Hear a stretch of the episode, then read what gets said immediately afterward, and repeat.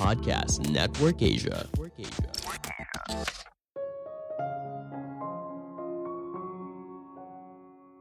Keheningan adalah jawaban bagi kamu yang merasa hidup terlalu sibuk.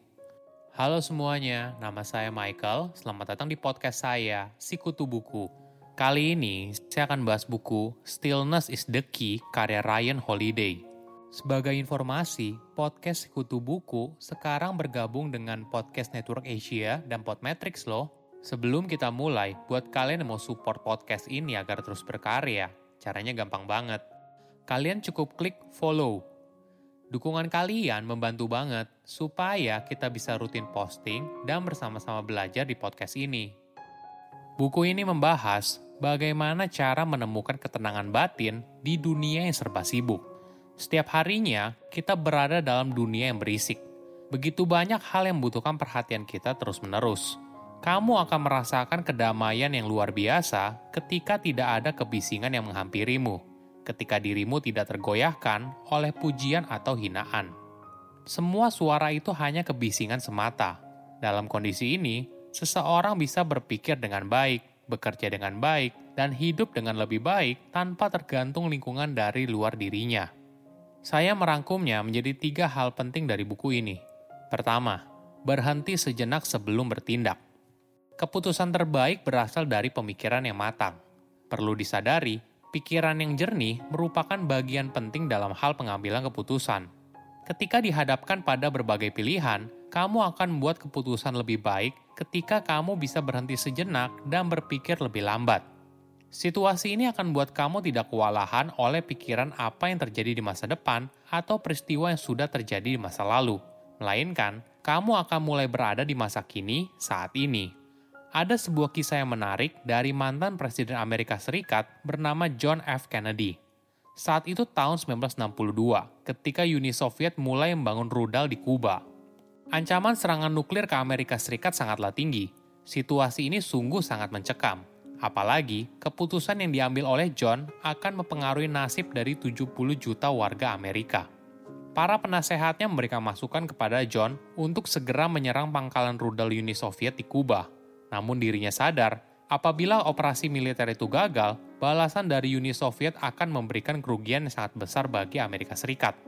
John berhenti sejenak dan meminta waktu untuk berpikir. Dia mulai menulis catatan, mengulang kata seperti rudal dan pemimpin berulang-ulang. Hingga akhirnya, John berada pada sebuah keputusan untuk melakukan blokade dengan kapal perang Amerika. Kondisi ini membuka ruang untuk negosiasi, dan hasilnya Uni Soviet bersedia memindahkan rudal nuklirnya asalkan Amerika Serikat berjanji tidak akan menyerang Kuba tanpa provokasi langsung. Ini merupakan pilihan yang paling tepat di antara berbagai opsi yang ditawarkan. Pilihan tersebut mampu mencegah terjadinya masalah yang lebih besar lagi dan mengakhiri krisis rudal Kuba. Ada latihan yang bisa kamu coba agar bisa berpikir lebih lambat. Ryan menyarankan untuk mulai berlatih journaling Hal ini bisa kamu lakukan setiap hari. Tidak masalah di mana kamu menulis jurnal, kapan kamu menulisnya, atau bagaimana kamu menyajikan jurnal tersebut. Sebaliknya, yang penting adalah kamu konsisten membuat jurnal. Ada beberapa manfaat yang bisa kamu dapatkan. Setelah apa yang ada di pikiranmu ditulis di atas kertas, maka biasanya kamu bisa melihat masalah tersebut dengan lebih objektif.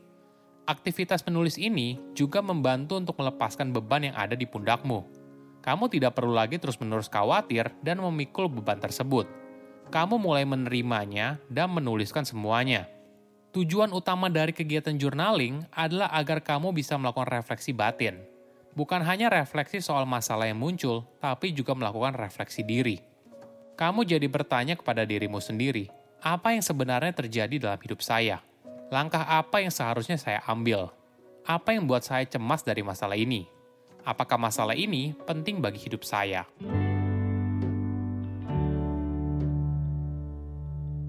Kedua, berpikir dengan jernih.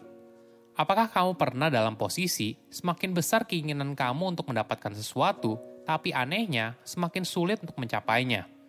Di sekolah latihan memanah, seorang guru bernama Awa Kenzo tidak pernah mengajari para siswa cara membidik dan menembak dengan sengaja untuk mencapai sasaran. Menurut Kenzo, Tembakan yang tepat sasaran merupakan bukti kalau kamu berhasil melepaskan ego pribadi dan mencapai titik yang tenang. Pendekatan ini yang kita butuhkan dalam hidup. Keahlian untuk melepaskan obsesi kita untuk mencapai hasil yang sempurna.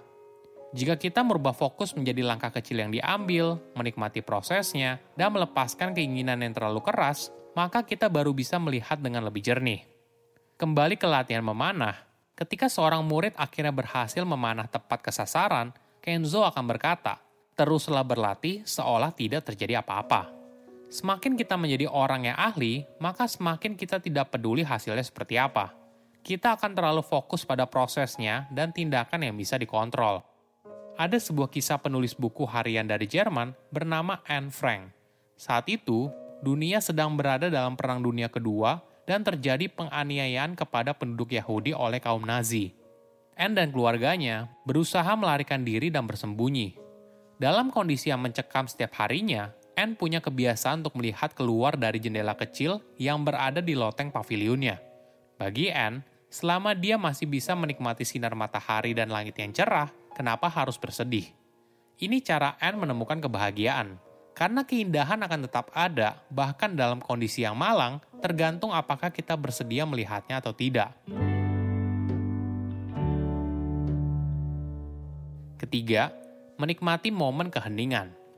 Apakah kamu pernah diam sejenak dan memperhatikan suara di sekelilingmu? Mungkin selama ini kamu tidak pernah menyadarinya. Suara angin yang bertiup, suara dari luar jendela, dan sebagainya. Kita mungkin selama ini tidak pernah nyaman dengan keheningan. Ketika ada keheningan, kita buru-buru menyalakan radio atau mendengarkan lagu. Padahal, tanpa adanya keheningan, kita tidak akan pernah mendengar. Pikiran ini ibaratnya tertutup pada segala hal yang terjadi di dalam maupun di luar diri. Coba kamu berlatih untuk melakukan aktivitas tanpa perlu mendengarkan musik atau berbicara, hanya menikmati keheningan dan lingkungan sekitar. Kamu pun bisa mencoba berbagai aktivitas, mulai dari berjalan, berlari, atau bahkan duduk diam sejenak. Leonardo da Vinci yang merupakan seorang seniman hebat, terbiasa menulis dongeng di buku catatannya.